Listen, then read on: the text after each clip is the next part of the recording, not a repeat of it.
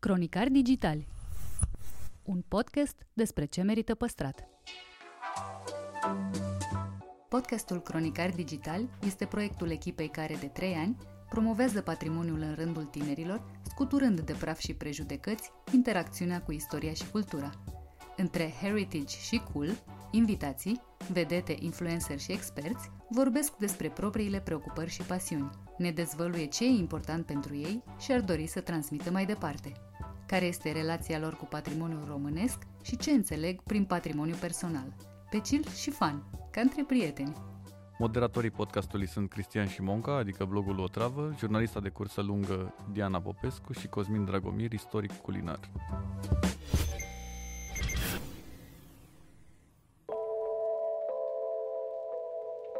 Olimpia Melinte povestește despre strădania permanentă de a găsi echilibrul dintre viața personală și actorie. Și se întâmpla să mai întârzi 10-15 minute și mi-a zis la un moment dat o persoană din distribuție că uite de asta marile actrițe nu fac copii. Și m-a pocnit foarte tare cumva. Atunci n-am, n-am ripostat, aproape că m-a bușit plânsul. Aflăm și care este rolul din cinema care a marcat-o profund, spunând o poveste cu tremurătoare interviu în secțiunea Patrimoniu Personal, realizat online.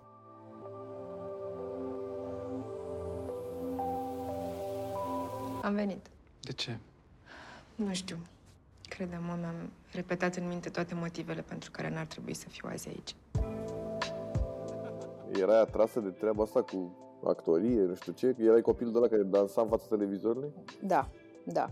Eram copil de la care dansa Michael Jackson de după ușa din sufragerie când aveam invitați. Ieșeam de după ușă ca să le atrag atenția cumva, să mă vadă cât sunt de bună dansatoare și culmea e că reușeam. Eu am avut asta cu dansul de mică, îmi plăcea super mult să dansez și cumva ai mei mă și puneau, știi? Că dacă așa erau vremurile. Bă, avem aici o maimuțică care o să ne bine dispună, ia aduceți-o. Și pe la petreceri mă puneau tot timpul când aveam uh, invitați, ba să le dansez, ba să le spun poezie. Aveam chestia asta de mică, mi-am dorit. De fapt, niciodată nu mi-am dorit să fac nimic altceva, nici nu știu dacă aș putea să fac altceva. Da, eram cu poeziile, cu dansul, mi-ar fi plăcut și cu muzica, dar sunt varză la treaba asta, adică nu pot să cânt deloc, din păcate. Cred că dacă aș fi cântat, uh, cred că probabil că aș fi mers în direcția asta, că îmi place foarte mult muzica, dar na, așa a fost să fie. Și da, eram, uh, eram fixată de la din grădiniță. Adică prima oară când e, pe la patru ani mă întrebau, asta mi-a povestit mama, că eu nu mai țin minte, mă întrebau ce vrei să te faci când o să fii mare și le spuneam că vreau să fiu mireasă. Asta era oh. o meserie în, în mintea mea. Așa, după care mi-am dat seama că nu e nici măcar fan să fii mireasă, probabil. Cum e că probabil? Probabil, adică o fi realizat eu atunci că nu fi, ah. nu e așa, nu e, nu e chiar o meserie și uh, am trecut pe treaba asta cu actoria și actrița, actriță de la grădiniță până acum. nu, niciodată altceva. Pur și simplu uh, nu te imagina niciodată făcând altceva, nu? Măi, nu, nu. Asta Asta a fost întotdeauna, nu. Sigur, actorie înseamnă, na, mi-a plăcea să fiu și profesor acum, de exemplu, cochetez cu treaba asta, m-am înscris la doctorat, încerc, încerc să fac un curs special pentru actorie de serial, de exemplu, adică, dar tot în zona asta, tot în zeama asta mă scald, nu, nu pot să ies, nu, nici nu prea înțeleg lumea din afara meseriei mele, adică sunt așa ușor autistă. Te întorci mereu în casa părinților, unde am înțeles că ai într-un pot tot felul de lucruri uh-huh. prețioase. Uh-huh. Povestește un pic despre jurnalul tău și cum te-ai apucat de scris în el. Povestea e cam așa. Tatăl meu um, era un om foarte pasionat de lectură, adică cumva el mi-a inspirat tot ce înseamnă literatură și cred că e cel mai frumos dar pe care l-am primit de la părinți, mă rog, în special de la el. Și um, la un moment dat mi-a zis așa, printre alte discuții, că măi, Olicica, așa îmi spunea el, măi, Olicica, eu zic să te apuci să scrii, că nu o să-ți pară rău și sunt uh, multe amintiri pe care nu o să le mai poți, uh, o să le uiți cu timpul, că așa e viața. Și m-am uitat eu așa la ea, am zis, bă, îmi spune tata să scriu, eu știu. Mm. Și am început ușor, ușor să scriu. Mă rog, lucrurile s-au transformat, au deviat un pic în școală, știi că era nebunia aia cu compuneri, cu eseuri și am văzut că merge mâna și profesorii mă susțineau foarte mult și mă trimiteau pe la concursuri și, mă rog, câștigam premii, adică cumva să născuse în mine treaba asta cu hai că parcă pot să fac asta cu ușurință.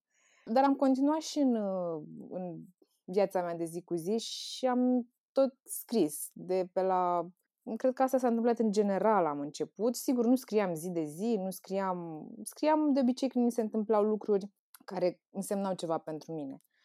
Și chiar de curând mi-am redescoperit jurnalul din liceu. Mi l-a trimis, mi l-a găsit de fapt nepoată mea în pod, că fratele meu locuiește în casa părintească acum și a cotrobăit prin cutii să, după rochițele mele de când eram mică, că acum fiind însărcinată cu fata, am zis, băi, vreau și eu rochițele alea, că știam că mama mea păstra vreo 4-5. Și printre, printre rochițe a găsit și jurnalul și mi l-a trimis și mi se pare incredibil ce scriam în sensul că cam tot ce scriam acolo cumva s-a îndeplinit în timp, știi? Dar eu nefiind conștientă de asta și aici mă refer doar la treaba cu actoria, știi?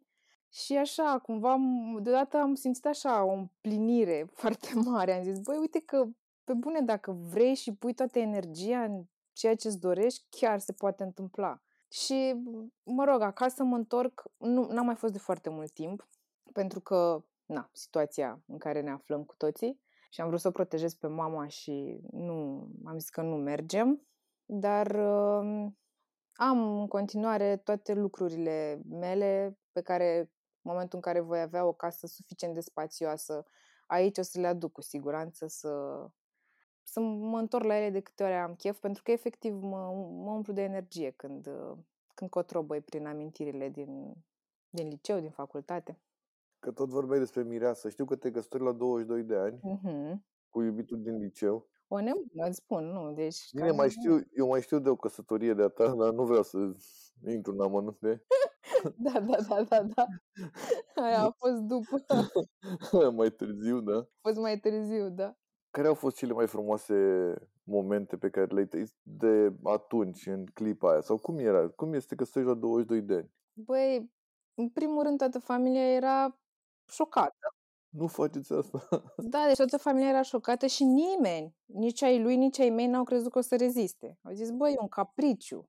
Acum nu te gândi că la 22 de ani n-am făcut nuntă sau de astea, nu. Ne-am dus la starea civilă, ne-am luat și aia a fost, adică n-am făcut nebunii. Târziu, la un moment dat, pentru că îl vedeam pe tata și pe mama și hai măi să faceți și voi, să fiți și voi.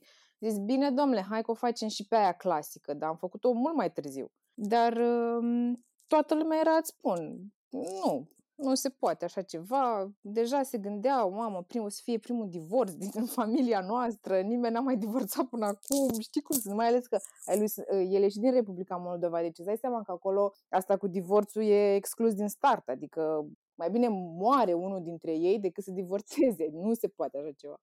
Și da, a fost un șoc foarte mare pentru, pentru familie, dar noi amândoi am știut din start mie nu mi-a, efectiv n-am mai putut să mai văd altceva după ce l-am cunoscut pe, pe Cos. Adică a fost așa o chestie, el e. A fost dragoste la prima vedere, în primul rând, adică când l-am văzut, am, mi s-au tăiat picioarele și eu nu pățeam lucruri de genul ăsta, că eram super pragmatică și oricum nu credeam în romantism și iubire, adică mi se părea așa, subiect de roman. Da, și când a apărut el am zis, oh my god, ce se întâmplă cu mine?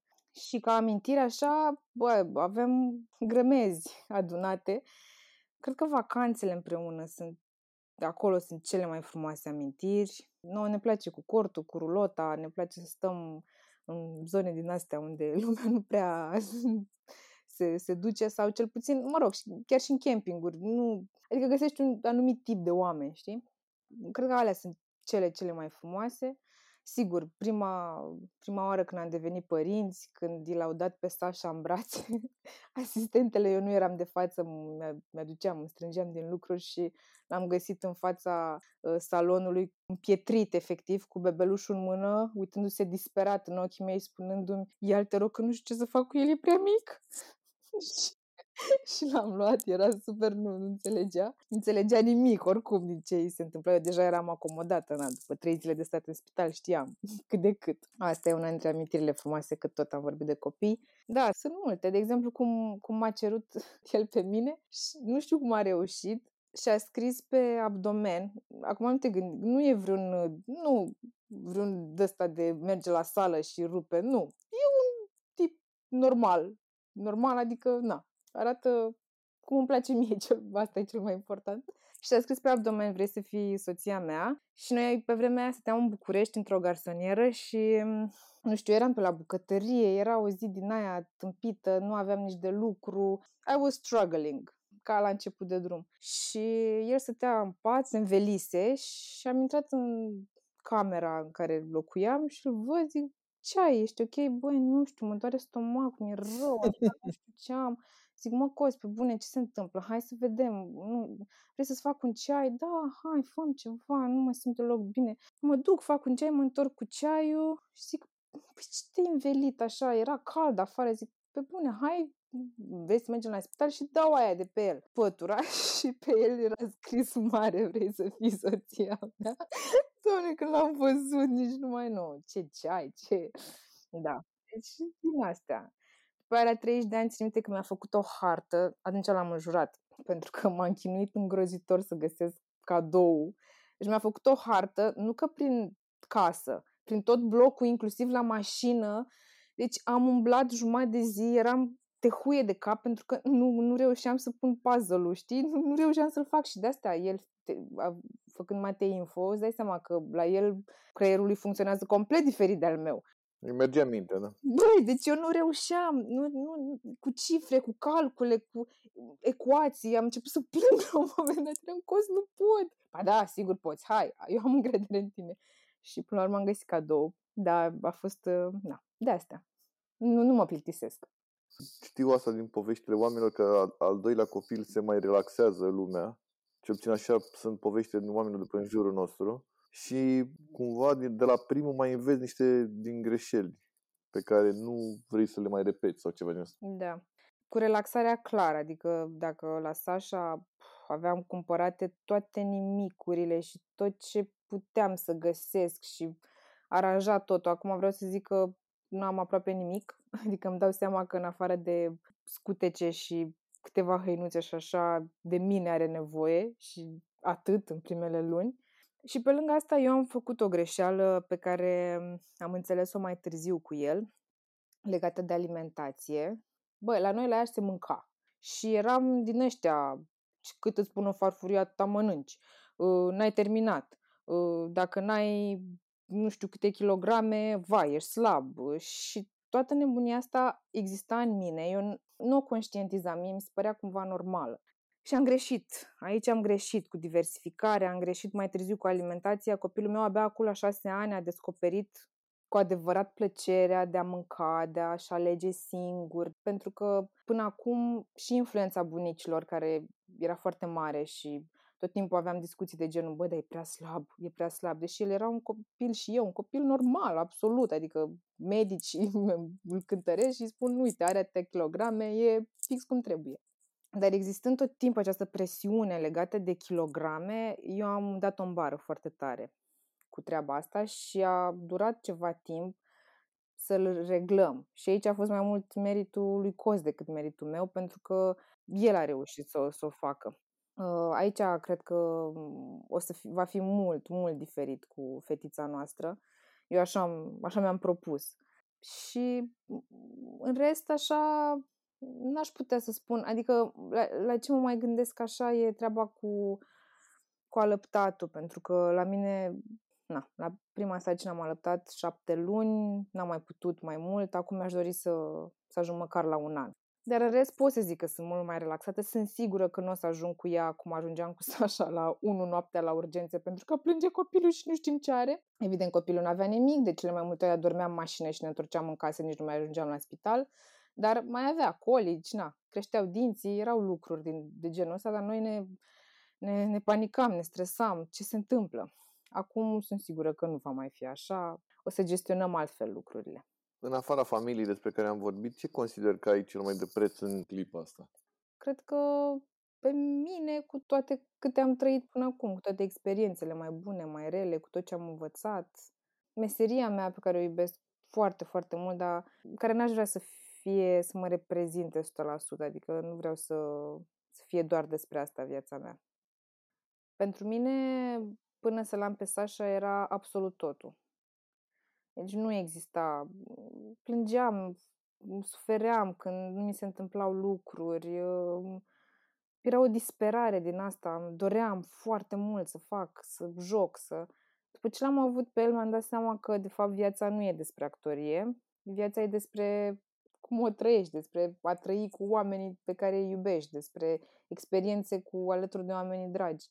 Asta nu înseamnă că nu-mi iubesc meseria, dar uh, nu mai sunt dispusă să fac toate lucrurile pe care eram în stare să le fac înainte de a deveni mamă. Pentru că prioritatea mea va fi de aici încolo pentru foarte mult timp, dacă nu pentru toată viața, eu așa mi imaginez, vor fi copiii. Dar uh, atunci când mă dedic unui proiect, pot să zic că o fac 100%, adică mm, nu sunt mai, uh, mai puțin implicată, mai puțin concentrată pentru că sunt mamă. Nu, lucrurile le fac cu la fel de multă seriozitate și pasiune. Dar uh, știu și am auzit discuții între actori și tocmai cred că asta de aici am învățat, din greșelile altora. Știu actori care, nu știu, au ajuns la 50 de ani și regretă că n-au copii, de exemplu, pentru că, na, cum să ai copii ca actriță sau o să mănânce tot timpul sau na, sau care nu s-au căsătorit pentru că, la fel, n-au, n-au avut timp. Pentru că o relație înseamnă timp, trebuie să acorzi timp omului de lângă tine, nu poți să te aștepți să stea acolo, să te aștepte când tu ai zi de zi repetiții, spectacole, filmări și acasă nu mai ajungi niciodată. Echilibrul ăsta eu l-am am încercat să, să-l caut mereu și să fac lucrurile așa cum simt. Deși, uite, acum când începuse așa să meargă la grădiniță. Mă rog, eu avusesem proiecte și filmări și înainte de asta, dar uh, atunci a începusem repetițiile și um, se întâmpla să mai întârzi pentru că el plângea după mine și mai stăteam cu el să liniștez la grădiniță, să îl las așa cât de cât bine, pentru că oricum nu există copii care să nu plângă, sunt foarte rari cei care nu plâng deloc după părinți. Și se întâmpla să mai întârzi 10-15 minute și mi-a zis la un moment dat, o persoană din distribuție că uh, uite de asta marile actrițe nu fac copii. Și m-a pocnit foarte tare cumva. Am zis, nu, n-are nici... Mi-am zis mie, atunci n-am, n-am ripostat, aproape că m-a bușit plânsul când mi-a zis-o. Și am stat și m-am gândit eu la mine așa și am zis, păi n-are nicio legătură, adică actoria și faptul că ești mamă, una, una o exclude pe cealaltă. Sunt uh, e de cum îți asumi lucrurile și dacă vrei și crezi că poți să le faci pe amândouă. Și eu până acum am putut și dacă am reușit până acum, sunt sigură că o să reușești de aici înainte. Eram curios acum care era lista marilor actrițe care nu au Băi, da, fiind o persoană un pic mai în vârstă, se referea, nu știu, la Agata Bârstănescu, la Bulandra și știi, adică mă gândesc că la ele, că în rest, pe bune, dacă te uiți în jurul tău, majoritatea, nu mai zic de astea din afară care au, nu, nu, au vreo 3-4. Asta din afară nici nu mai știu numele, cred că copiilor. Da. Că, da, doamna Bulandra n-avea. N-avea, nu. Da, exact. Doamna Bulandra n-avea. Și uite ce mare a ajuns, vezi? Da. Aici, aici, aici, aici e greșit. Cu siguranță nu o să existe teatru Olimpia Melinte, că eu am greșit de două ori deja, îți dai seama. Și vezi că Bulandra are două, adică... Are două, da. îți dai seama cât de tare a fost. E șmecheră, șmecheră, da, Bulandra. Eu te-am văzut într-un, într-un film, acum nu mai știu câți ani, Sete opere de misericordia, uh-huh. nu? Da, da, da, da, da, șapte opere de milostenie. Uh-huh. Care era ceva în cadrul de film de Cana Bucarest, cred că era, și erau cu ceva doi regizori. Da, da, da. Era, era regizat de frații de serio. Mi-a plăcut mult filmul ăla. Măi, și mie mi-a plăcut foarte mult și filmul ăla și experiența aia, deși pentru mine a fost cea mai traumatizantă psihologic vorbind și singura prin care am trecut de genul ăsta. M-am mai maturizat între timp, dar um, a fost foarte greu, adică a fost cu anxietate, atacuri de panică, frici îngrozitoare, nedormit nopțile, insomni, adică a fost foarte greu rolul ăla, dar foarte greu pentru Olimpia de atunci care era și imatură, și speriată, și nepregătită. Uneori e bine să le primești din plin, acum cu siguranță aș face lucrurile altfel, dar asta pentru că am trecut prin experiența aia, probabil. Dar a fost foarte greu, odată a fost despărțirea, era prima oară când plecam, uh, pentru mult timp din țară, urma să fiu singură acolo, nu cunoșteam pe nimeni, ei erau toți din orașul Torino, toți locuiau la ei acasă, eu stăteam undeva într-un hotel inițial, după aia mi-au închiriat un apartament și personajul era super traumatizat din toate punctele de vedere și m-a chinuit uh, foarte, foarte tare. M-am chinuit eu pe mine, neștiind cum să, cum să mă debarasez de luminița de personaj când intru în casă. Nu știam să mă curăț. Și am purtat-o cu mine așa vreo două luni și pe urmă am mai purtat-o încă vreo jumătate de ani când m-am întors acasă, că nu, nu reușeam să mă curăț uh, de, de tot ce am văzut acolo, pe lângă faptul că am filmat prin ghetouri, prin ghetourile din Torino făcute de ai noștri români, unde oamenii trăiesc cum nu credeam și nu-mi închipuiam, nu văzusem, nici, nici, nici la televizor nu vezi asta, adică sau nu știu, pe YouTube sau nu știu, habar n-am, nu vezi așa ceva. Și na, a fost uh, foarte grea experiența, dar filmul respectiv, într-adevăr, a avut, uh, a avut succes și pe mine m-a, m-a ajutat mult de tot în carieră mai departe. Adică așa am ajuns să lucrez în Spania și să întâlnesc niște oameni foarte mișto acolo, dar au fost niște sacrificii. Arc în timp, după nu știu cât, câtă vreme, joci în Vlad unde ești ceva numai pe bogăție, nu? Iată, vezi? Se poate.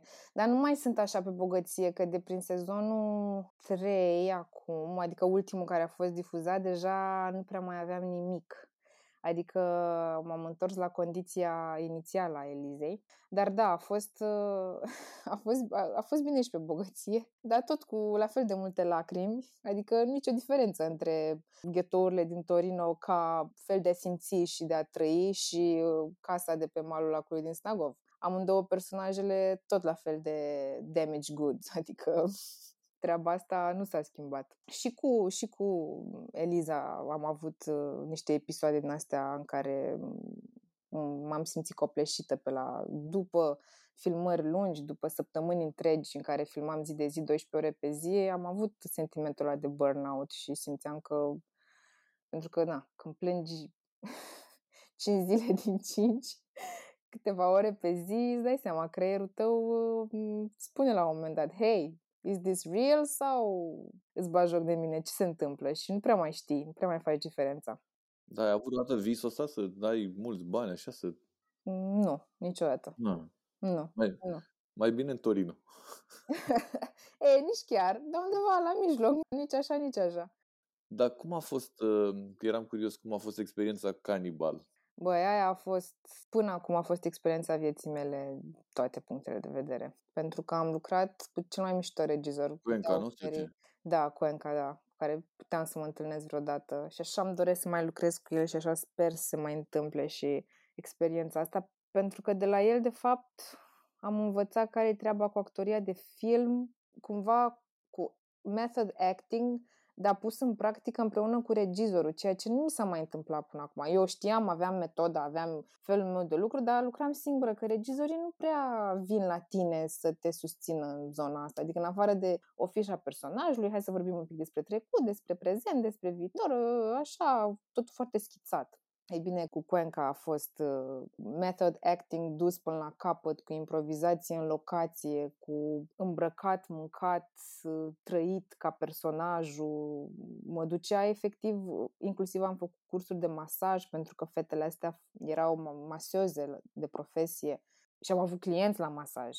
Adică nu că am făcut cursuri, că m-am dus eu acolo ca actrița, hai, mm, hola, ce tal, vreau și eu să învăț. Nu, m-a lăsat fata aia cu cineva și am făcut unui om masaj, ceea ce pentru mine a fost schimbare radicală de perspectivă și de carieră, între ghilimele, pentru alea, nu știu, 40 de minute cât a durat, 45 de minute. Adică așa lucrează el și am tot respectul pentru, pentru felul ăsta de a lucra. Și ce e interesant e că și eu lucram la fel dar neavând uh, echipa în spate care să te susțină și să înțeleagă traseul tău, de cel mai multe ori mă simțeam singură și aproape că nici nu vorbeam cu regizorii despre lucrurile pe care le făceam eu extra, pentru că cam râdeau de mine, adică, băi, ești nebună, ești, n-ai fost niciodată la...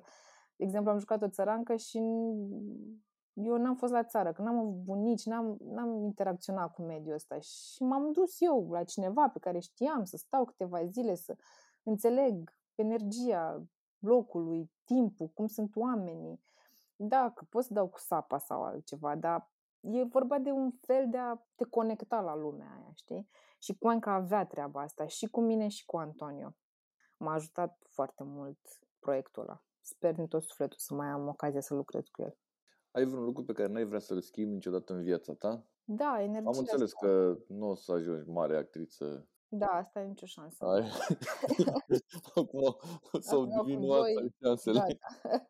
Nu, măi, ce nu vreau să schimb e energia asta bună pe care o am cu, cu băieții mei și sper și pe viitor și cu fetița. Adică ce trăiesc cu ei și împlinirea asta pe care o am când suntem toți trei, nu vreau să o schimb niciodată. Din tot ce ai învățat și experimentat uh, sau acumulat până acum, uh, ce ți-ar plăcea să ajungă la copiii tăi? Băi mei avea o chestie foarte mișto, pe care uite că bătrânețea cumva le-a mai știrbit-o. Erau niște oameni extraordinar de veseli și de optimiști. Asta am, am luat de la ei și mi-a plăcea foarte mult și copiii mei să fie la fel. Să se bucure de absolut orice. Adică ai mei erau niște oameni care efectiv vedeau bucurie în lucruri de astea. Că, uite, a ieșit salata în grădină, că s-au luat găina, că plecăm cu rulota la mare, ura, hai să facem sandvișuri pentru drum. Adică eu am trăit într-o atmosferă de asta, mă rog, era ușor bipolară, că la un moment dat când se iscau scandaluri, fugeam, adică erau foarte pasional din toate punctele de vedere.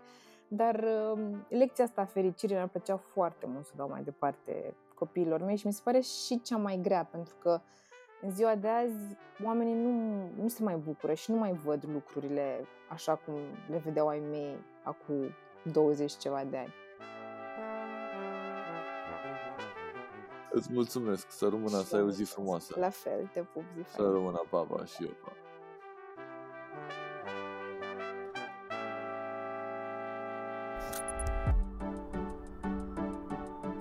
Cronicar Digital, un podcast despre ce merită păstrat, este susținut de Telecom România. Partenerul nostru crede în importanța fiecărei povești și în puterea tehnologiei de a ne reconecta la emoție.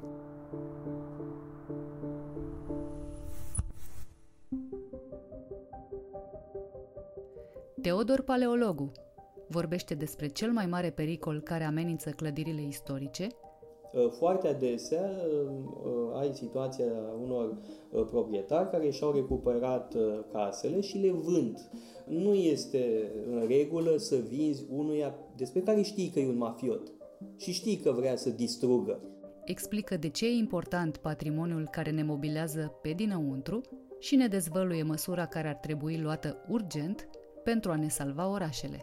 Interviu în secțiunea Patrimoniu Cultural realizat față în față cu respectarea normelor de distanțare.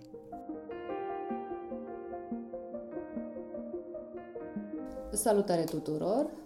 Invitatul meu de astăzi este un om preocupat de patrimoniu, pasionat de patrimoniu, un cunoscător al acestui domeniu. Domnule Teodor Paleologu, bun venit la Cronicar Digital! Cu mare drag, mulțumesc pentru invitație! Suntem la Casa Paleologu, unde țineți o mulțime de cursuri de filozofie, de dialectică, ateliere de retorică, vorbiți despre mari scriitori, despre mari evenimente istorice, vorbiți despre religie.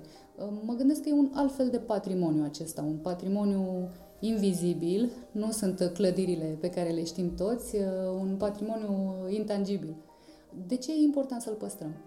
În primul rând că alimentează permanență propria noastră reflexie.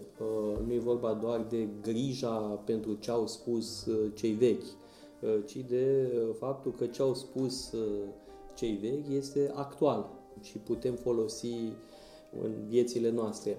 E vorba de moștenirea intelectuală a umanității. Acum, eu predau ce știu. Am și alți colaboratori slavă Domnului, foarte buni, mai savanți decât mine în domeniile lor, Răzvan Ioan, de pildă, Anca Dan, care e elenistă și arheologă, Mihaela Timuș, de pildă, care e specialistă în zoroastrism, Baconski sau Alin Suciu, unul dintre cei mai buni specialiști în uh, creștinismul copt și uh, georgian și armean, uh, specialist în Evanghelii apocrife, deci o serie întreagă de lectori de la care eu însumi învăț foarte mult. Sunt încântat pentru că învăț și totodată predau lucrurile la care mă pricep eu. Cine vine la cursurile astea? Ce speră să obțină? Sau ce încercați să...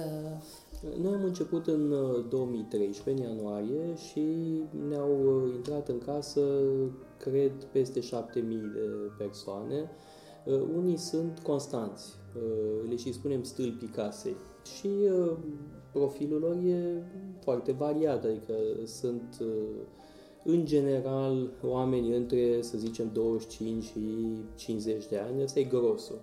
Uh, avem însă și studenți, elevi, chiar copii. Am făcut cursuri pentru copii, uh, cred că cel mai mic avea șapte ani. Uh, am făcut cursuri de mitologie greacă și chiar de filozofie pentru copii. Și mai avem și vârstnici. De pildă un cuplu de la Nisa, doi români de la Nisa, care au peste 70 de ani. Cred că ei sunt seniorii și sunt uh, stâlpi. Au devenit stâlpi ai casei. Sigur că nu vin aici ci stau uh, pe coasta de Azur, dar ne urmăresc uh, cu foarte mare asiduitate. Important e... Și profesiile sunt diferite. De toate, profesii juridice, programatori, medici, destul de mulți medici, persoane din companii, mulți întreprinzători. Eu populație foarte variată. Avem și uh, profesori, că dăm burse pentru cadre didactice și avem, aș spune, un, un public uh, variat. Mă gândeam că important nu e numărul stâlpilor casei, ci cât de rezistenți sunt. Da, sunt rezistenți, da. Asta e lucrul bun din, din toată această ecuație. Unii sunt foarte rezistenți uh, și e nevoie de rezistență fizică, pentru că um, atunci când facem călătorii de studiu, începem foarte devreme dimineața și terminăm uh, seara, târziu. Uh, la Roma, de pildă, ne-am dus la Vatican la ora 7 dimineața, că atunci e cel mai bine, nu e încă multă lume. Și terminăm târziu. De ce e nevoie de rezistență fizică? Chiar ar trebui să cerem certificate medicale uh, de la participanți. Ca să te cultivi, e, e nevoie de, de condiție păi, fizică. Facem da? cam 18 km pe zi a, e, de, e destul de mult, da. E sportiv. Da, e și un uh, ritm alert, e și multe informație. Cred că seara toată lumea cade lată, dar uh, visează frumos la, la lucruri de mult. Nu sunteți doar un pasionat de, de patrimoniu, sunteți un avocat al patrimoniului. Locuiți într-o zonă veche a Bucureștiului, din care au dispărut de-a lungul vremii o mulțime de clădiri din nepăsare, din reavoință. Cum vă raportați la, la ce se întâmplă? Păi, uh, numai pe strada noastră, cred că ați văzut câteva goluri. Uh, era o casă pe colț, latină colț cu armenească, o casă de la 1870 și a fost demolată acum peste 10 ani. Puțin mai încolo, uh, tot pe armenească, e una, o altă situație, că un proprietar care vrea să construiască ceva rezonabil, dar apare problema autorizațiilor Uh, și spun rezonabile că nu, nu vrea să construiască înalt. După cum ați mai văzut, în zonă sunt uh, blocuri uh, a căror înălțime e cu totul problem, inacceptabilă. Da? Este blocul de la Nicorești, blocul de pe Maria Rosetti și altele. Da? Unele poate că în sine n-ar fi urâte, dar sunt total nepotrivite într-un cartier de case. Și marea problemă în România este că zonele protejate sunt protejate doar pe hârtie. Noi avem noțiunea de zonă protejată preluată din legislația franceză, dar nu sunt protejate zonele protejate. Deci Unde eu ce cred e că trebuie pur și simplu interzise clădirile uh, înalte în asemenea cartiere, fără discuții de derogări și alte chestiuni de astea. A, că o coșmelie Uh, poate fi demolată, asta e altceva. Nu demolarea e problema, ci construirea de noi clădiri. Asta este cea mai mare problemă. Da? Deci trebuie interzise clădirile înalte în zone protejate. Da? Și asta aștept de la Nicușor Dan să facă, el știe foarte bine uh, lucrurile astea. Și uh, să terminăm cu practica derogărilor, pentru că derogările creează problema. Sunt zone în care derogările care ar trebui să fie excepție au devenit regulă. Pur și da, și mai e un lucru. Suntem în România, știm ce înseamnă derogare, înseamnă șpagă, nu înseamnă altceva. Iar uh, corupția în materie este enormă. Tocmai instituțiile care ar trebui să apere patrimoniu sunt de fapt uh, cele care percep șpăgi pentru derogări. Fie că vorbim de Uh, instituții ale Ministerului Culturii, fie că vorbim de primării, da, de autoritățile locale. Mai e un alt aspect. Legea patrimoniului prevede exproprierea în caz de neglijare a unui monument. Numai că prevede exproprierea doar pentru monumente de categorie A. Iar eu spun de ani de zile că trebuie extinsă exproprierea la uh, clădiri de categorie B, și la orice fel de clădire dintr-o zonă protejată. Dacă lași casa din zona protejată să se ducă de râpă, ea trebuie să poată fi expropriată. Și nu doar de autoritatea locală, pentru că autoritatea locală, în general, e preocupată de altceva. Ministerul Culturii să poată expropria nu doar monumente de categorie A, ci și monumente de categorie B și case, imobile situate în zone protejate. Și propunerile astea le fac de multă vreme, pentru că cunosc ca nimeni altul problema legislativă. Da? Doar am fost ministrul culturii și asta este uh, problema, că nu ai instrumentul uh, legal pentru a face ce trebuie. Bun, fără a mai vorbi că și legislația existentă nu este uh, respectată, dar ea are găuri și e vorba de uh, principiul derogărilor nu trebuie acceptată niciun fel de derogare atunci când e vorba de zone protejate. Să nu fim absurzi. Evident că orașul trebuie să se dezvolte, orașele trebuie să se dezvolte, e nevoie de investiții, dar uh, zonele protejate trebuie să fie protejate. Mai e o altă problemă, incredibilă uh, incompetență a multor arhitecți. Uh, când te uiți ce construiesc, ți se face rușine. Că e posibil ca dintr-o școală de arhitectură din Europa să iasă asemenea nulități care își pun semnătura pe niște porcării sinistre. Că sunt, uh, și uh, asta e o problemă pe care trebuie să și-o pună și profesorii uh, de la arhitectură, că produc niște nulități sau niște oameni lipsiți de orice fel de conștiință profesională Uh, și pe de altă parte ordinul arhitecților trebuie să impună o anumită disciplină în profesie. Eu știu că fac lucrul ăsta, că se luptă cu asta, de pildă Șerban Sturza, e un om extraordinar, uh, un, ave- un adevărat uh, apostol în domeniu, dar te crucești când vezi ce poate să construiască, ce poate să proiecteze oameni care au diplomă de arhitecți. Am o bună prietenă daneză care a stat o vreme în România și când a ajuns prima dată în București, a fost uh, îngrozită uh, de ce a văzut și mi-a spus că uh, ar trebui închisă facultatea de arhitectură. E primul lucru care trebuie făcut. Bun, e adevărat că Danemarca are o școală de arhitectură celebră în lumea întreagă și urbanismul danez este un adevărat model. Copenhaga e poate orașul cel mai bine administrat din acest punct de vedere, din ce știu eu, da? dintre toate capitalele în care am locuit, Copenhaga este modelul prin excelență. Am vorbit de curând cu Alexandru Găvozdea, cu președintele Ordinului Arhitecților, care spunea exact asta, că sunt oameni în breasla asta care își fac treaba uh, și competent și responsabil și oameni care acceptă să-și pună semnătura Aici pe mai aș mai face, aș mai aduce o nuanță. Sunt și unii arhitecți foarte buni și foarte talentați, dar care se gândesc prea mult la ei înșiși. Arhitectura e o artă. Artiștii pot fi narcisiști. Da? Și cunosc câțiva arhitecți pe care îi admir, dar care au, fă, au construit și lucruri, au proiectat lucruri care nu-și au locul acolo unde le-au proiectat. Compromisuri venite din ce? Uh, nu, uh, bun, una e compromisul pentru bani, și alta este altceva, nu e compromis, e vorba de orgoliu personal, foarte dezvoltat. Am în minte un arhitect pe care realmente îl admir, realmente cred că este aproape genial, dar căruia nu-i pasă pur și simplu de ce e în jur. Și asta e iarăși o problemă. Uh, repet, oameni pe care îi admir, care au și lăsat în urmă niște nu zic orori, că nu sunt orori, dar niște nuci în pereți. Sunt destule motive de a vă deprima de-a dreptul uitându-vă în jur. Motive de bucurie în București există? Există măsura în care am reușit să salvăm anumite uh, clădiri, să împiedicăm anumite proiecte monstruoase. Bucureștiul are șarmul lui. Bă, sigur că nu e o capitală cu monumente foarte vechi. Da?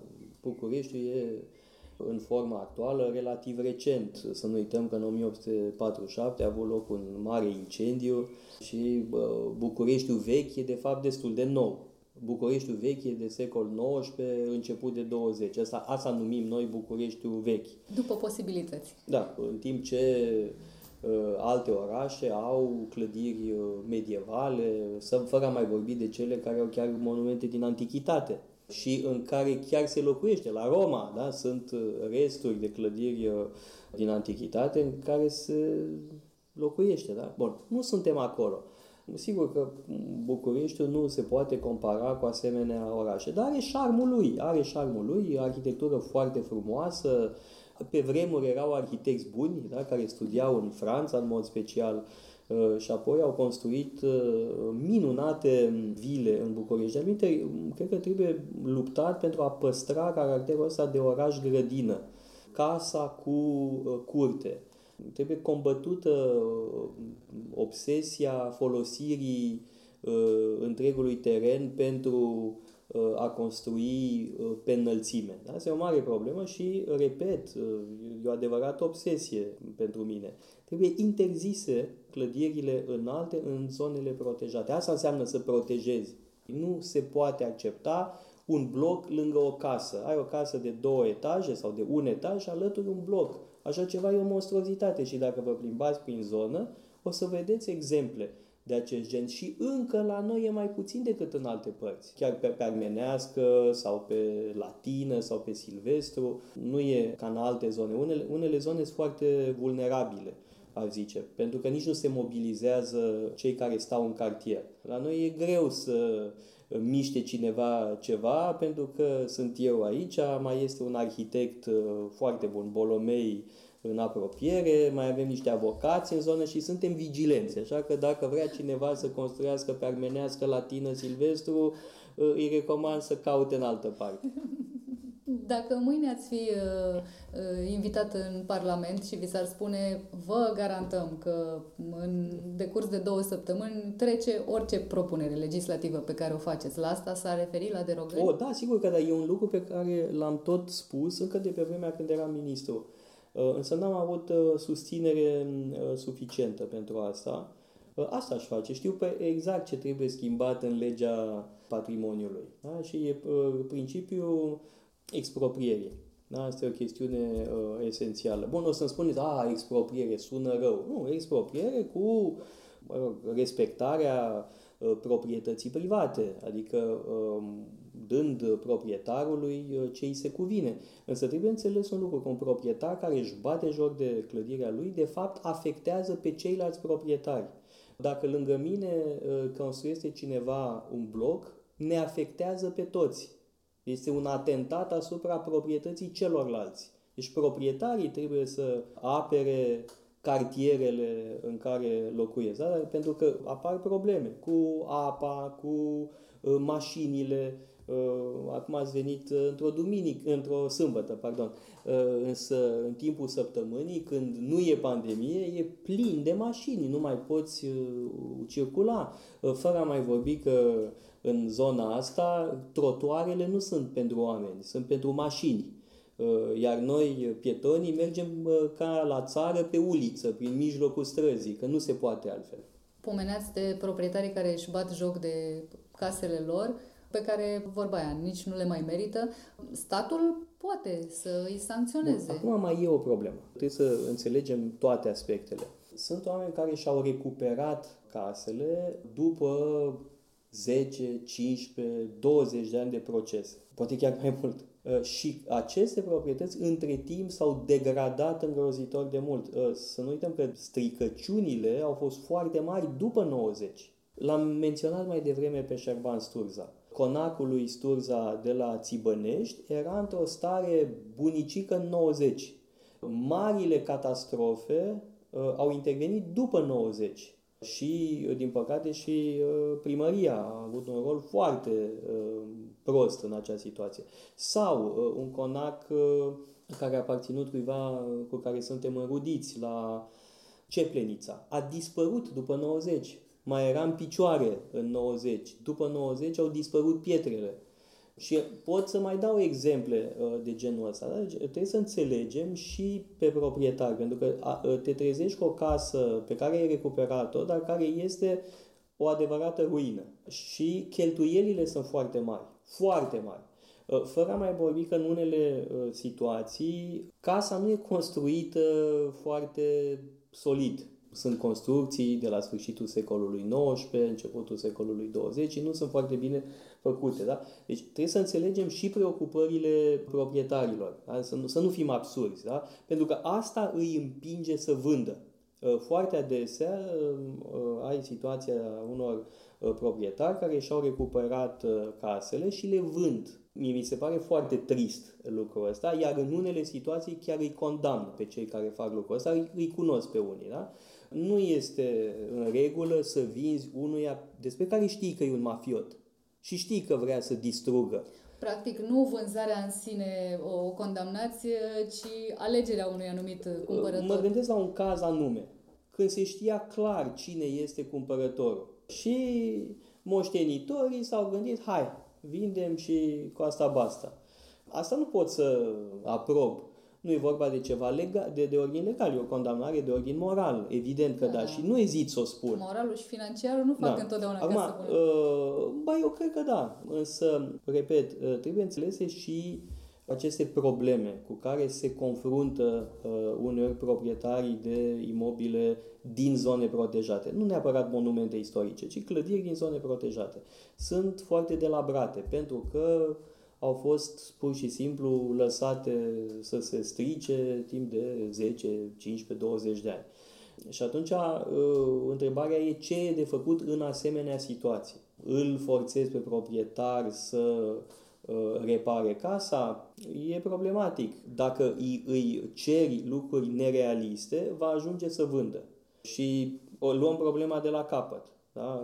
cui vinde, cu ce scop uh, și așa mai departe. Da? Deci în uh, zonele astea din uh, București, și evident că aceeași problemă se regăsește în alte orașe, proprietarul recuperează o casă într-o stare proastă și după aia vrea să scape de ea. Cui o vinde? Păi o vinde unuia care are uh, proiecte uneori complet nerealiste, pentru că e vorba și de o mare păcăleală.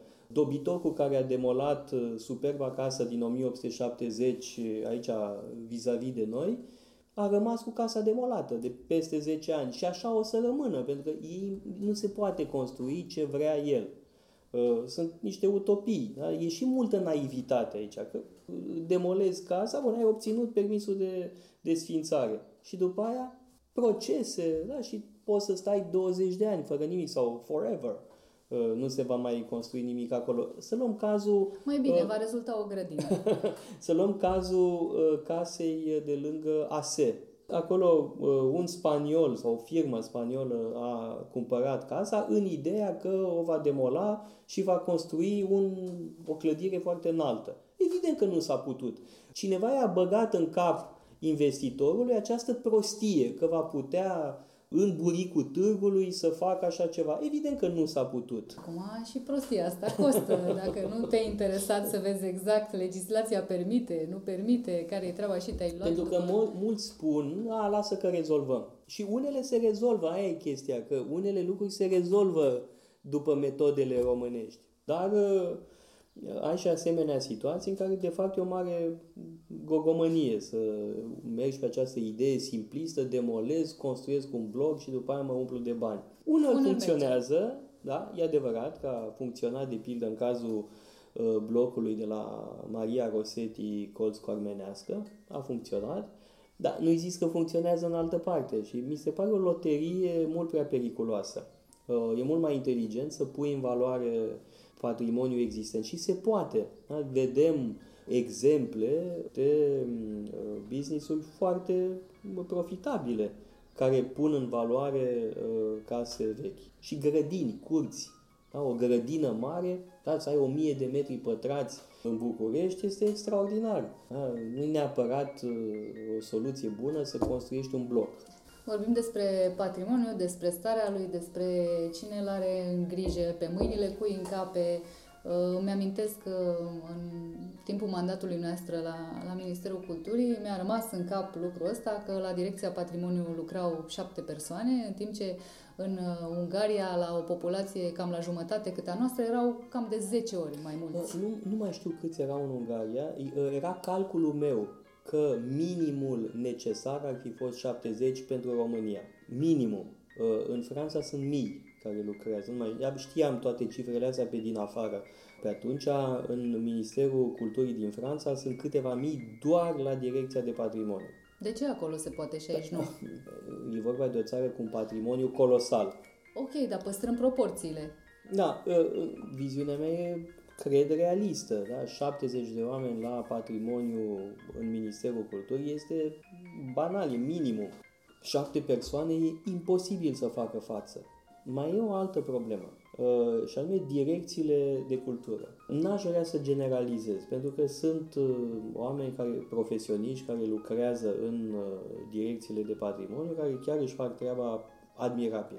Dar, din păcate, direcțiile de patrimoniu, ca și alte instituții, sunt parte din sistemul de pradă al politicii românești, da? spoil system. Și foarte adesea pe partidele pe cel mai tâmpit la cultură îl pun. Da? Pe la mai deștept, mai șmecher la finanțe și așa mai departe. Și cel, cei mai idioți la cultură ajung, ăia care nu sunt în stare de nimic. Uh, și ai pur și simplu, uh, în unele situații, personal subcalificat. Funcționari care nu se pricep, habar n-au, pur și simplu habar n-au. Iar unele direcții sunt, de fapt, controlate de baronii locali care și-ar dori și mai mult. Evident. Uh, în 2009 am avut o discuție destul de dificilă cu baronii locali din toate partidele, The Hit Parade. Și de la PSD, PDL, PNL, erau conduși de Dragnea, care pe atunci era președintele Consiliului Județean din Teleorman. Cel mai teamă mi era evident de cei de la PDL, că ăștia mă puteau înjunghia pe la spate și voiau toți același lucru, preluarea atribuțiilor Ministerului uh, Culturii la nivel local, ca să dea singuri derogări, uh, să facă lista patrimoniului cum îi taie capul și așa mai departe. Da? Uh, evident că m-am opus și am reușit să opresc această catastrofă. În numele descentralizării voiau acest lucru. Da? În numele unui principiu care sună foarte frumos. Da, câte mașinațiuni pentru un uh, domeniu despre care lumea are în continuare senzația că nu aduce bani la buget. Uh, fals. Aproape 6% din PIB-ul României provine din industriile culturale. Bun, aici intră o sumedenie de alte lucruri, nu doar patrimoniu. Patrimoniul, de regulă, aduce bani, uh, în mod evident. Sigur că România nu are un patrimoniu comparabil cu al Italiei, al Greciei sau al uh, Franței E adevărat că în România un ministru al culturii nu are multă forță. A fost o excepție Kelemen Hunor pentru că el era președinte al UDMR-ului și atunci avea ceva mai multă influență politică. În rest, un ministru al culturii în România este a 14-a roată la căruță și uh, trebuie să fie foarte inventiv și foarte abil uh, ca să mă rog, câștige bătălii și să obțină Uh, ce își propune. Mă gândeam la colegul meu uh, din Grecia în 2009, Antonis Samaras, cel care mai târziu a fost prim-ministru și înainte de asta fusese ministru de finanțe și ministru de externe. Uh, asta înseamnă ceva, da? În Grecia, de pildă, Ministerul Culturii e un adevărat imperiu. Nu e deloc cazul nostru. Optimismul de unde ar trebui să ne vină când vorbim despre patrimoniul în România? Păi nu cred că e loc de prea mult optimism. De anumite eu mă cam uh, ferez de optimism. Uh, cred că trebuie privită realitatea cum e, uh, nu e deloc roză, da, e chiar îngrijorătoare un eufemism. Însă sunt și elemente pozitive în ultimii 15 ani. Da? Nivelul de conștientizare a crescut foarte mult față de anii 90 sau începutul anilor 2000. Uh, cred că și presa este mai interesată de uh, aspectele astea. Uh, dacă ne uităm la alte țări, vedem că și în alte orașe importante s-au produs catastrofe în anii 50-60. În Bruxelles. Bruxelles e un oraș mutilat în anii 50-60. La fel Lyon au avut, un, au avut un primar uh, bătut în cap uh, care a stricat destul de mult. Și în Paris s-au comis uh, adevărate crime urbanistice, dar în aceste orașe vedem la un moment dat o reacție. Cartierul Mare a fost salvat în anii 70 de adevărată mobilizare civică. Același lucru se întâmplă la Bruxelles.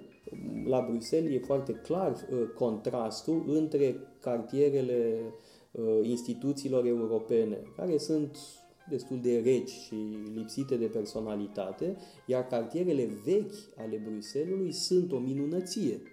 Și a fost uh, salvat de mobilizarea cetățenească. Deci asta mm, s-ar putea să se producă și în România, mai greu în București, că București e un amestec de, de toate. Da? Mulți oameni pur și simplu nu au uh, deloc un sentiment de atașament față de București.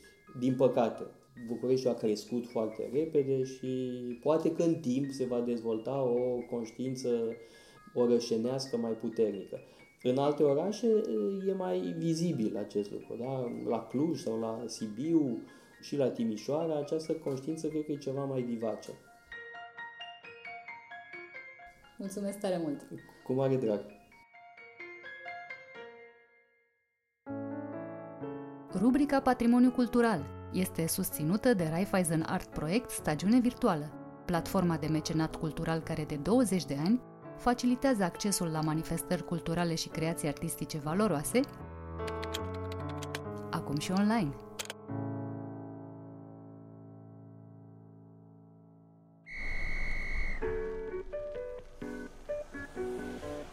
Povești greu de crezut – Mituri care au pus la treabă imaginația a generații întregi. Oameni și proiecte nebunești. Ce este adevăr și ce este invenție? Uneori, realitatea își scoate pălăria în fața unei născociri irezistibile. Cu vorba bună, este rubrica în care îți spunem ce lucruri incredibile am mai aflat. În episodul de azi, Mănăstirea Dragomirna.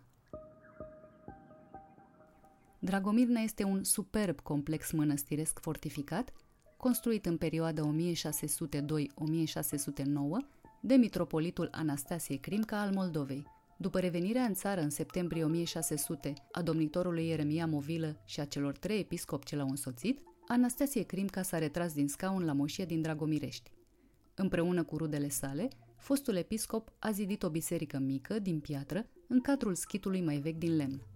Mănăstirea Dragomirna este menționată pentru prima dată într-un document din 4 septembrie 1605. Mitropolitul Petru Movilă a afirmat într-un manuscris că marele logofăt Luca Stroici i-a dat în secret lui Anastasie Crim ca o importantă sumă de bani, cu jurământ că din averea lui să fundeze o mănăstire, nespunând nimănui că cu averea lui zidește. În decursul timpului, Dragomir a trecut prin încercări grele. În mai 1653, a doua zi după sosirea la cetatea de scaun a Sucevei, cazacii lui Timuș Hmelnitski au atacat lăcașul, au furat toate odoarele mănăstirii și ale boierilor care se refugiaseră acolo și au violat femeile adăpostite în mănăstire. Pe 2 octombrie 1658, după o însemnare de pe zidul portalului, Dragomirna a fost jefuită de tătari. Mănăstirea a avut parte și de vremuri bune. A fost reparată în secolul al XVIII-lea. Într-un document din 25 octombrie 1762, Biv Velvistierul Filip Catargiu declară că, din treacirea anilor și din venirea vreamilor, rămâind părăsită și stricată, viindu la cea mai de prea urma rapasă și stricare, biserica a fost făcută iarăși după cum a fost tu, cu cheltuială și osteneală. Autoritățile habsburgice au desfințat majoritatea mănăstirilor ortodoxe din Bucovina în baza unei ordonanțe a împăratului Iosif al II-lea, trecând toate pământurile și fondurile administrate de Episcopia Rădăuților sub povățuirea stăpânirii împărătești și a crăieștii măriri. Din cele 10 mănăstiri și 13 schituri existente în Bucovina, au rămas numai 3 mănăstiri, Putna, Sucevița și Dragomirna, cărora li s-a impus un număr maxim de 25 de călugări. Dincolo de poveștile sale, Dragomirna impresionează printr-o eleganță ciudată, cu rigori geometrice, proporții și o siluetă care o deosebesc de toate celelalte monumente moldovenești medievale. Biserica Pogorârea Sfântului Duh are o structură îngustă și alungită, înălțimea clădirii fiind excesivă în raport cu lățimea sa. Ea se remarcă prin dimensiuni, lungimea de 35 de metri, lățime de aproximativ 9 metri și jumătate și înălțime de aproximativ 42 de metri. În lucrarea sa Neamul românesc din Bucovina, istoricul Nicolae Iorga caracteriza astfel biserica. Vederea acestei biserici este o uimire de bucurie. E înaltă și îngustă, ca o cutie de sfinte moaște, și este unul dintre cele mai strălucite monumente ale vechii noastre arhitecturi, iar pentru Crimca un titlu veșnic de glorie. În anul 2015, Mănăstirea Dragomirna a fost inclusă pe lista monumentelor istorice din județul Suceava.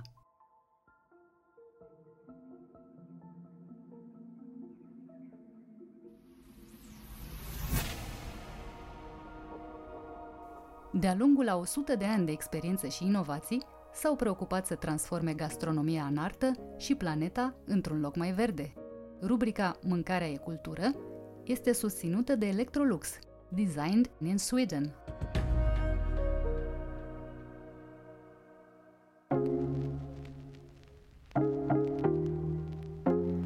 Alex Petrician ne povestește ce este și ce vrea de la noi noua bucătărie românească, ce ar trebui să facă statul român pentru turismul gastronomic și ce utilitate surprinzătoare dă cojilor de mere. Le-am dat cu puțină miere, le-am caramelizat, le-am dat prin ciocolată albă, știi? Adică nu mai aruncăm cojile alea cu noi. Interviu în cadrul rubricii Mâncarea e cultură, realizat față în față cu respectarea normelor de distanțare.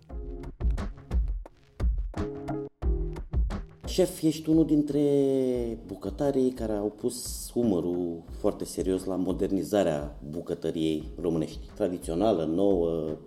Cu ce se mănâncă noua bucătărie românească care e conceptul tău? Salut, Cosmin, a intrat direct în pâine așa.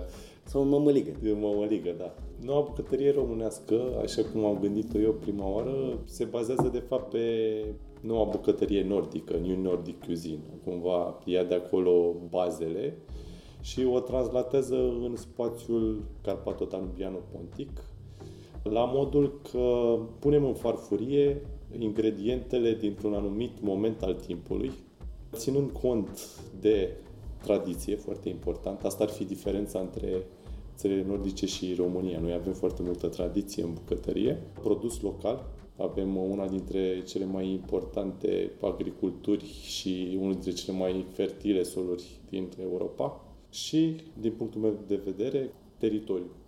Teritoriu care este extraordinar de versatil, de la vârful moldoveanu până la Marea Neagră. Deci avem o diversitate fantastică. Pe lângă astea, na, tradiția și multiculturalitatea din acest peisaj, totul, deci tot bagajul ăsta despre care discut, a dus cumva într-un modernism, să spunem, un o bucătărie a anilor 2020-2021.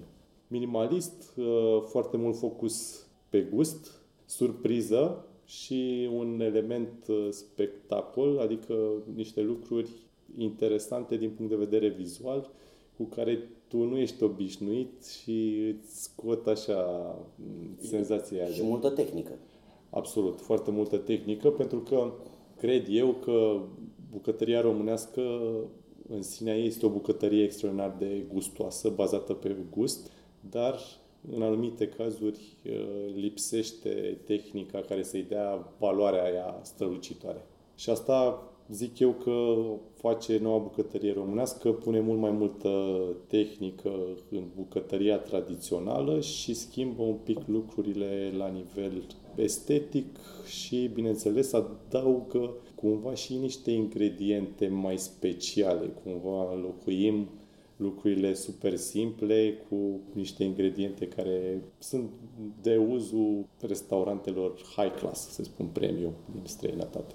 Putem să vorbim de românesc, spre exemplu, nu știu, de la un dish și în care înlocuim o spumă sau o pudră de leurdă sau de ștevie și introducem un ingredient nou care devine local prin faptul că e cultivat la noi, aici să spunem la 50 de kilometri de București, dar care nu e tradițional, nu știu, kale, dau un exemplu. Mai rămâne acel, acea poveste românească?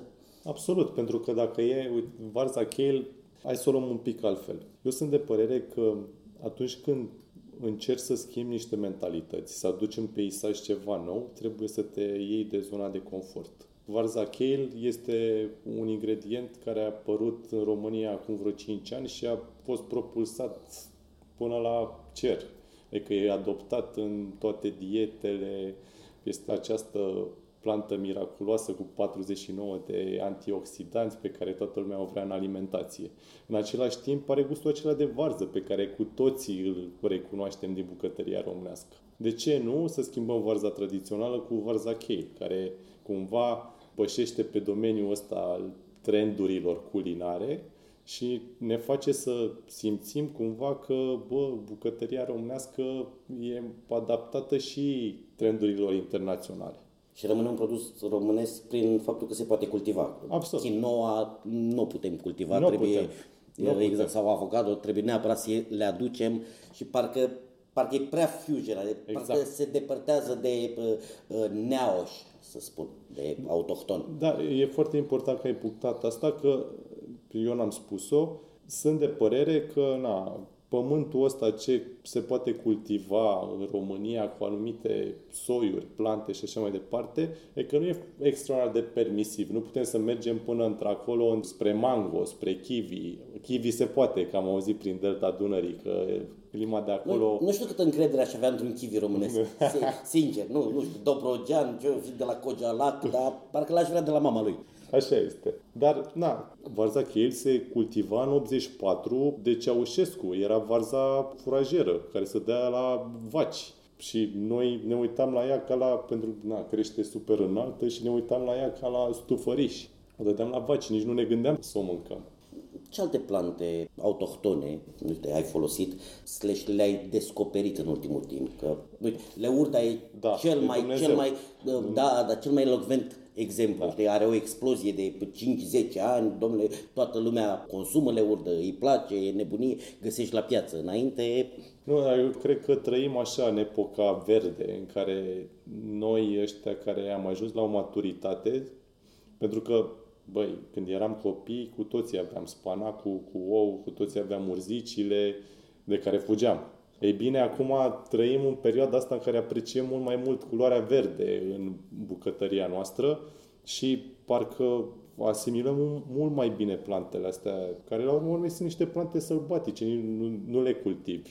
Ele cresc și sunt culegători care ți le pun pe tarabe în piață. Dar le urda, urzicile, ștevia. Uite, eu, știu, eu de ștevie fugeam ca de dracu până acum 2 ani de zile, încă, încă eram bucătar. Am luat-o accidental și am zis, bă, hai să gătesc ceva cu ei. Când am descoperit iarăși gustul ăla acrișor, merge extraordinar de bine în sosuri, să în loc să folosești lămâie, poți să folosești ștevie. Și da, e folosită în bucătăria românească pentru acrirea ciorbelor, borșurilor de sute de ani.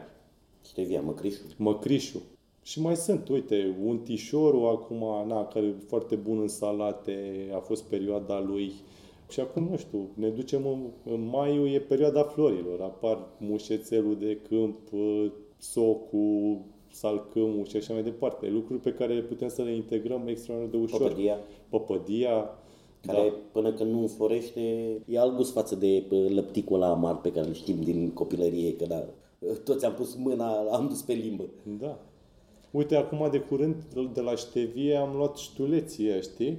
Lăstarii de ștevie fac o inflorescență în capăt.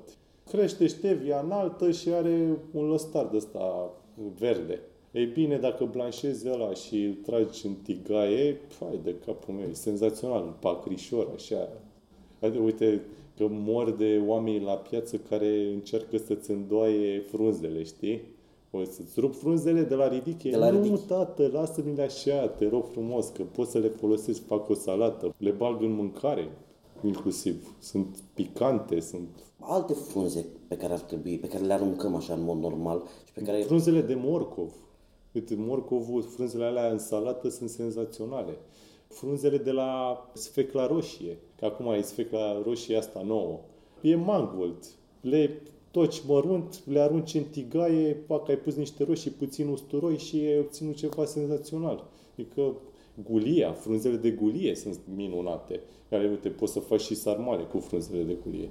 Și acum, na, că au înflorit uh, și sunt frunze noi la majoritatea copacilor, frunza de tei merge folosită pentru împăturit, frunza de dud, iarăși merge foarte bine. Cred că, na, fiind expert în sarmale, știi toate nebuniile astea. S-au folosit și în bucătăria românească și se folosesc, a, iarăși știi ce? Frunzele de coacăz se folosesc și au o aramă senzațională. Frunzele de smochin, că doar ce am florit acum, poți să lucrezi cu atât de multe lucruri de care fugi în mod normal. Uite, avem niște vești bune. E, a scăzut incidența, mm. pare că ne prevenim așa cât de cât încet, încet. Se redeschid restaurantele, chiar și la interior, e fabulos. La ce ar trebui să aștepte un client momentul în care vine într-un restaurant cu specific tradițional, cu specific românesc, dar modern, mm. de fine dining. Suntem la Noua la tine, e unul dintre exemple, nu e singurul, slavă Domnului, da, Domnul sunt fie. Uh, din ce în ce mai multe și cred că gastronomia românească merge într-o direcție bună în, uh, în povestea asta. Um, la ce ar trebui să ne așteptăm? Pentru că um, de multe ori lumea se plânge că e farfuria prea mică, că nu te satur, că e prea scump. Știi foarte bine că da, da. ai, ai întâlnit genul, da. genul ăsta de reacții. În principal, cred că trebuie să ne resetăm un pic uh, gândirea atunci când ieșim în astfel de restaurante, pentru că na, cu toții avem preconcepții legate de bucătăria românească. Ei bine, preconcepțiile alea sunt niște valori personale. La urma urmei, bucătăria este o expresie personală. Expresia mea e diferită față de bucătăria ta, de expresia ta și a altor șefi. E bine, trebuie să fim deschiși și să îmbrăci, îmbrățișăm expresia fiecăruia, cumva să căutăm experiența, să căutăm lucrurile pe care le găsim comune în bucătăria românească și în noua bucătărie românească. Cumva eu întotdeauna mă joc cu comfort foods, adică știi, cu elemente pe care le iei din bucătăria românească și pe care le știi, sunt tangibile. Sosul de, de gulaș, de, ciorbă de... De la bunici, de, știi? Da, exact. Le gădeau bunicile... Arde, ardeiul umplut. Toate lucrurile astea o să le găsești într-o variantă sau alta în bucătăria mea, numai că o să fie complet diferite. De la gust, textură, nu știu, înfățișare, lucrurile astea contează cel mai mult și ar trebui să fii deschis, să-ți dai seama că cumva translatează tradiția, produsul, timpul într-o farfurie. Și cred eu, sincer, eu simt că oamenii și oaspeții de restaurant în momentul ăsta sunt mult mai deschiși față de acum 5 ani de zile. Sunt fericiți când uh, îi uimești, când uh, le resetezi un pic gândirea. Sunt, mulți dintre ei devin și mai mândri. Băi, nu m-am gândit niciodată că bucătăria românească poate arăta așa. Sau gustul bucătăriei românești poate fi atât de cizelat. Și, la urma urmei, la asta lucrăm. Adică, eu cred cu tărie că ar trebui să iubim mult mai mult cine suntem uh, din punct de vedere uh, identitate culinară națională și să știi că merge destul de bine chestia asta cu resetarea gândirii în jurul bucătăriei românești. Dar um, în momentul în care tu îi spui gulaș, da. El va avea gust de gulaș, da. adică va fi da. recunoscibil. Știu ce zici și uh, eu tot timpul am fost sensibil la cuvântul reinterpretare. Pentru că eu, eu consider că nu fac reinterpretare. Adică eu iau niște elemente în principal legate de gust, pe care nu le modific, doar poate pot să le uh, îmbunătățesc, dar la mine, dacă eu spun gulaș, păi trebuie să te ducă în direcția gustului de gulaș. Eu nu iau și, nu știu, pun sarmalele invers sau schimb carnea din sarmale sau, băi, nu, nu cred în bucătăria asta, sincer, pentru că sarmalele sunt perfecte așa cum le-a lăsat Dumnezeu. Poți să faci în jurul jocului de sarma. Nu știu, noi am avut o sarma în formă de croissant făcută în foi de viță, dar tot sarma era. Într-adevăr, era puțin picantă, uh, cu carne de somn, pentru că o făceam ca în zona crisurii Dunării, dar mă iau tot timpul de geografie, mă iau de tradiție, mă iau de produs local, mă joc cu chestiile astea pe care le avem la îndemână. De fapt, eu aș văzut o, o evoluție la tine, pe care eu o consider de la, să spunem, la începuturi, unde era un asamblaj de produse locale uh-huh. și un pic mai puțină tradiție, mi se pare că în ultimul timp te-ai dus mult mai în tradiție sau gustul ăla vechi e cel majoritar. Uh-huh.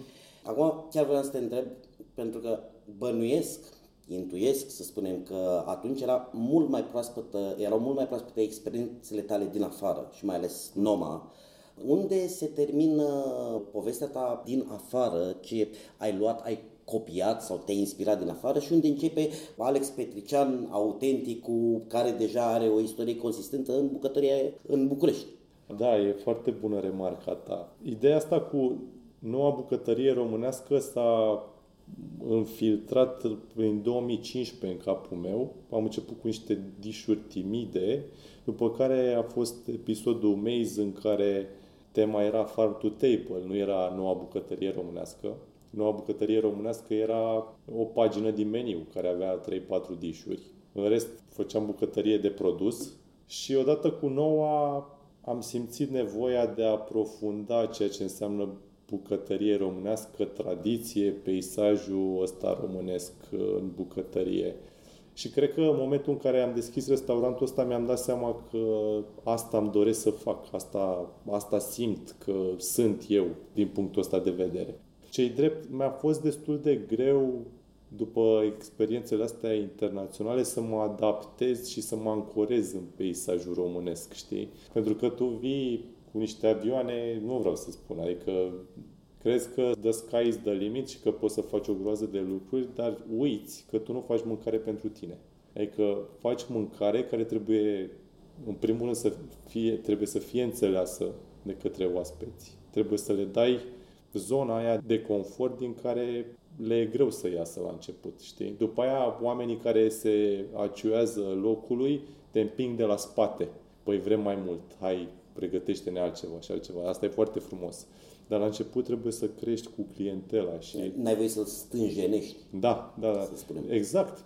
Da, asta mi-a fost foarte greu după experiențele internaționale să mă adaptez și să cresc odată cu clientela. Și e foarte frumos și eu spun de fiecare dată că încă noi în peisajul ăsta românesc sau modern, noua bucătărie românească pe care, cum ai spus, o îmbrățișează mult mai multe restaurante, suntem încă la început.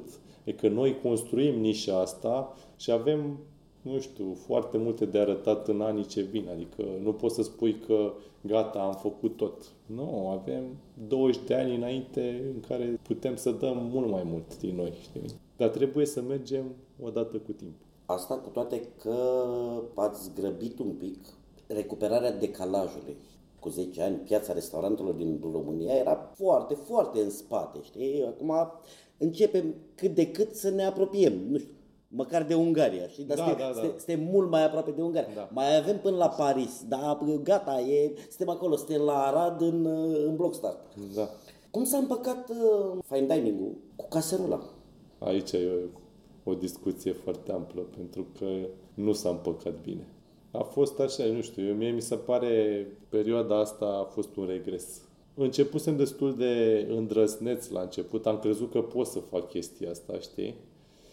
Și mi-am dat seama pe parcurs că nu se poate, pentru că mâncarea asta de fine dining are componenta experiență pe care tu nu poți să o replici într-o caserolă. Adică mâncarea își pierde 50% din avantaje în momentul în care ai pus-o în caserolă. Și îți dai seama că în momentul când deschizi caserola tu ca și client și deja ai niște așteptări că știi ce mâncare e acolo, ești ușor dezamăgit pentru că nu se întâmplă chestia aia. De la miros, la modul cum arată, toate lucrurile astea se duc în jos. Ce mai zgâlți e bine și băiatul ăla cu bicicleta. Exact. Exact. Și a trebuit cumva să înțelegem cum se comportă de fapt mâncarea în caserolă și ce putem să punem la urmă urmei într-o caserolă ca să ajungă așa cum trebuie la oameni. Și asta a fost un proces la care am lucrat vreun an de zile și tot așa, pe parcurs, pe parcurs, ne-am dat seama că poți să faci tot mai puține lucruri pentru caserolă. Că la urmă urmei, mâncarea trebuie să ajungă caldă, mâncarea trebuie să ajungă în parametrii optimi consumului, adică să nu fie zdrențe și așa mai departe. Am făcut o prăjitură care s-a zgâlțăit pe parcursul transportului și a ajuns fără mițată, tu înțelegi? Și a plecat, deci am făcut și o poză, era perfectă, piesă, știi? Și a ajuns, mi-a trimis o poză, prăjitura, zice că am luat-o, am luat-o eu între degete și am făcut așa. Da, deci a fost o relație foarte grea și cine, nu știu, mi-ar plăcea să zic că cineva care a reușit chestia asta și să predea un study case. Bă, uite, eu am reușit, am făcut-o și a fost un succes. Să sperăm că își revine încet, încet și turismul. Mamă, Doamne ajută, avem nevoie. Ce lipsește, ce lipsește României sau ce ar trebui să facem? Să devenim o atracție pentru turiștii de gastronomie, wow. pentru turiștii gourmet. Uite, eu aș putea spune că în martie 2020, când a început pandemia, eu cred că România era pe un drum ascendent în direcția asta. Se făceau și, da, vorbesc și cu colegii mei. Noi, cel puțin, începusem să avem tot mai multe rezervări din afară de la oameni care au ziseră de noi. De, din vorbă în vorbă, au văzut niște postări. Eu cred că eram pe drumul cel bun. Ce ne lipsește nouă? Ne lipsește, din păcate, ajutor guvernamental. Adică nu poți să faci, nu, nu mă refer ca să vină guvernul și să spună, bă, uite, ajutor, nu ai nevoie de bani. Nu. Ei trebuie să realizeze că bucătăria românească poate propulsa țara, brandul de țară la un anumit nivel. Și implicit economia. Economie. Luăm cazul Danemarca, care era zero culinar acum 10 ani și acum are 30% PIB-ul din turism. Și e o țară stearpă, adică e blană, nu, e, nu există niciun deal, nimic, nu ai ce să vezi. Lumea se duce acolo ca să mănânce și după ce mănâncă mai consumă și alte lucruri pe lângă. Consumă cazare. Cazare, muzee. la muzeu. Da, um, concerte și așa mai departe. Ei au crescut o țară, o, o turismul unei țări, pornind de la gastronomie. Noi, care avem teritoriul ăsta atât de frumos, da? Avem geografia pe care o au foarte puține țări, pe care nici pe aia nu prea știm să o dăm mai departe, dar hai să zicem că ăsta ar fi triggerul pentru care ar veni străinii în România. Băi, de ce să nu alături și să arăți multiculturalitatea gastronomiei românești, pentru că în București mănânci ceva, la Cluj mănânci altceva, în Delta Dunării mănânci altceva, pe litoralul Mării Negri mănânci altceva. Eu n-am văzut în niciun clip de promovare, nicăieri n-am văzut ceva despre bucătărie, ceva despre cine suntem noi ca identitate culinară. Și lumea, asta nu, nu se înțelege la nivel național. Păi, străinii s-au săturat de Paris, Londra, Roma. Le-au halit pe alea. Gata, s-a terminat. Ei merg acum într-un city break, hai să mâncăm și noi o pizza șmecheră la Roma. Dar ei au nevoie de exotic, au nevoie de ceva nou. România poate fi tărâmul la exotic. Pentru că unul la mână e foarte aproape, doi la mână nu e atât de scump, suntem foarte civilizați, vorbim engleză, băi, avem toate, toate datele. Ca să... Papa e bun. Papa e foarte bun. Dar ei nu știu. Dar ei nu știu. Da. exact. Produsul e bun. Ei nu știu că e bun. Adică să luăm... Vorbim să... de o strategie de stat pe ceea ce înseamnă un brand de țară care să cuprindă consistent zona gastronomică. Uite, eu sunt curios, că acum am mai provocat, eu sunt curios dacă domnul Câțu a auzit de noua bucătărie românească și de fenomenul ăsta în România.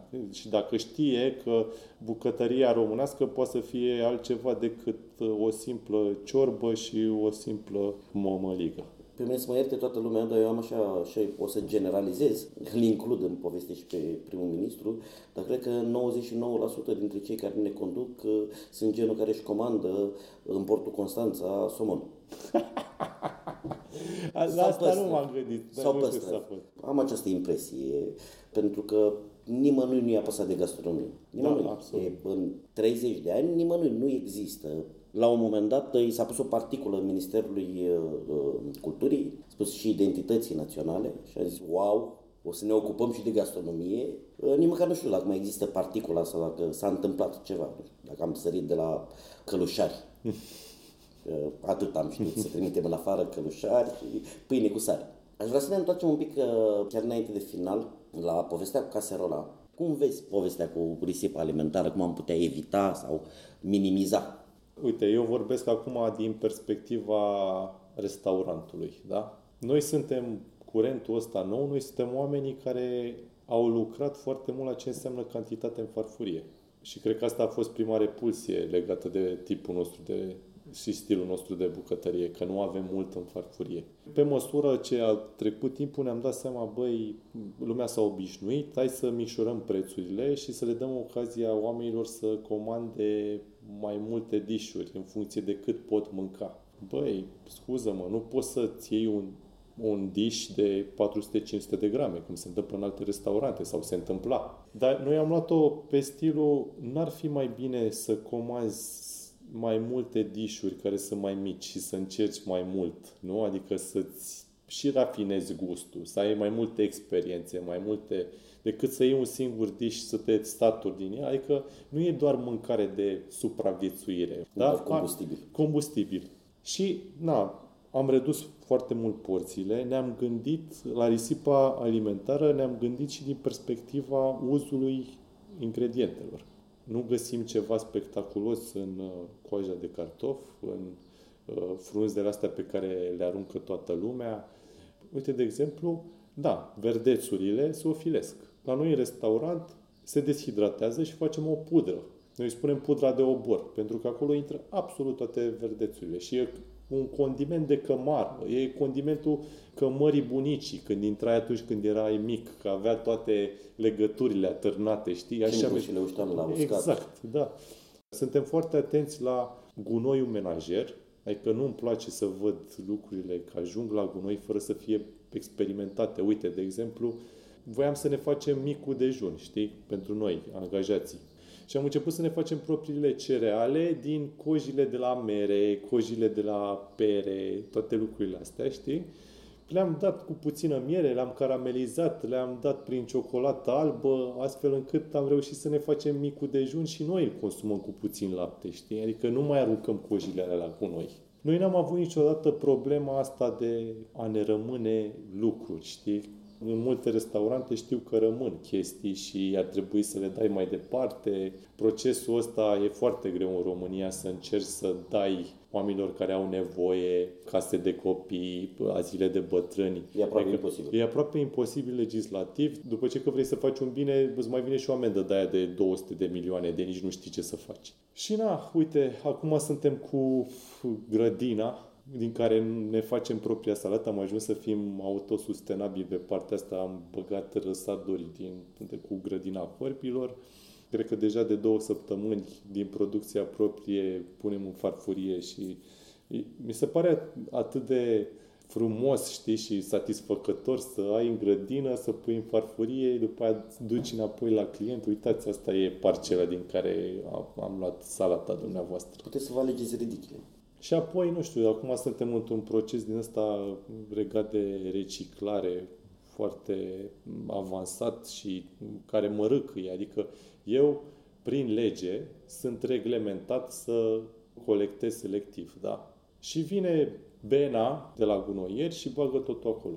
Adică tu ești capabil să mă amendezi pe mine dacă nu fac chestia asta, dar tu nu faci nimic. Tot ajunge totul în groapa de gunoi. Și am început să lucrez cu companii private care vin pe zile, unii mi iau sticla, alții mi iau cartonul, alții mi iau plasticul.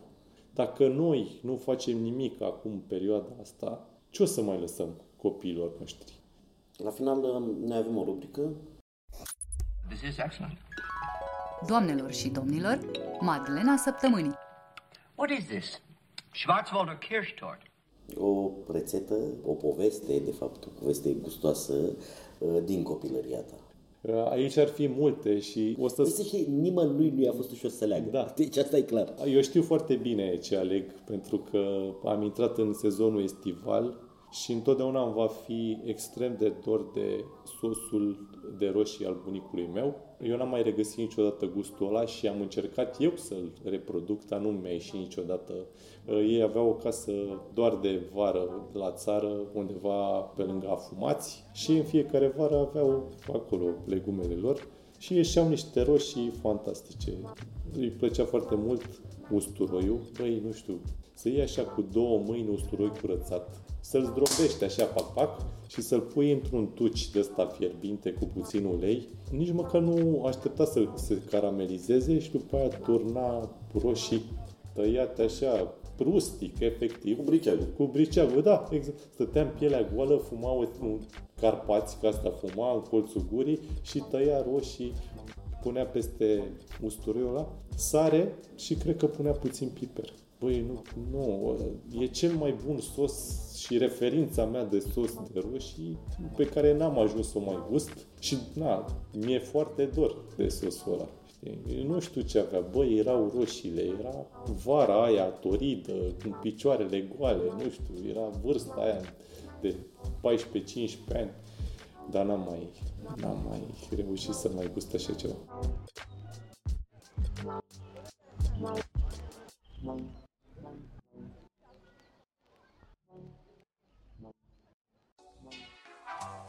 Podcastul Cronicar Digital este susținut de Raiffeisen Bank, Telecom România și Electrolux. Partenerii proiectului sunt convinși că, prin educație și cultură, putem deveni cea mai bună versiune a noastră.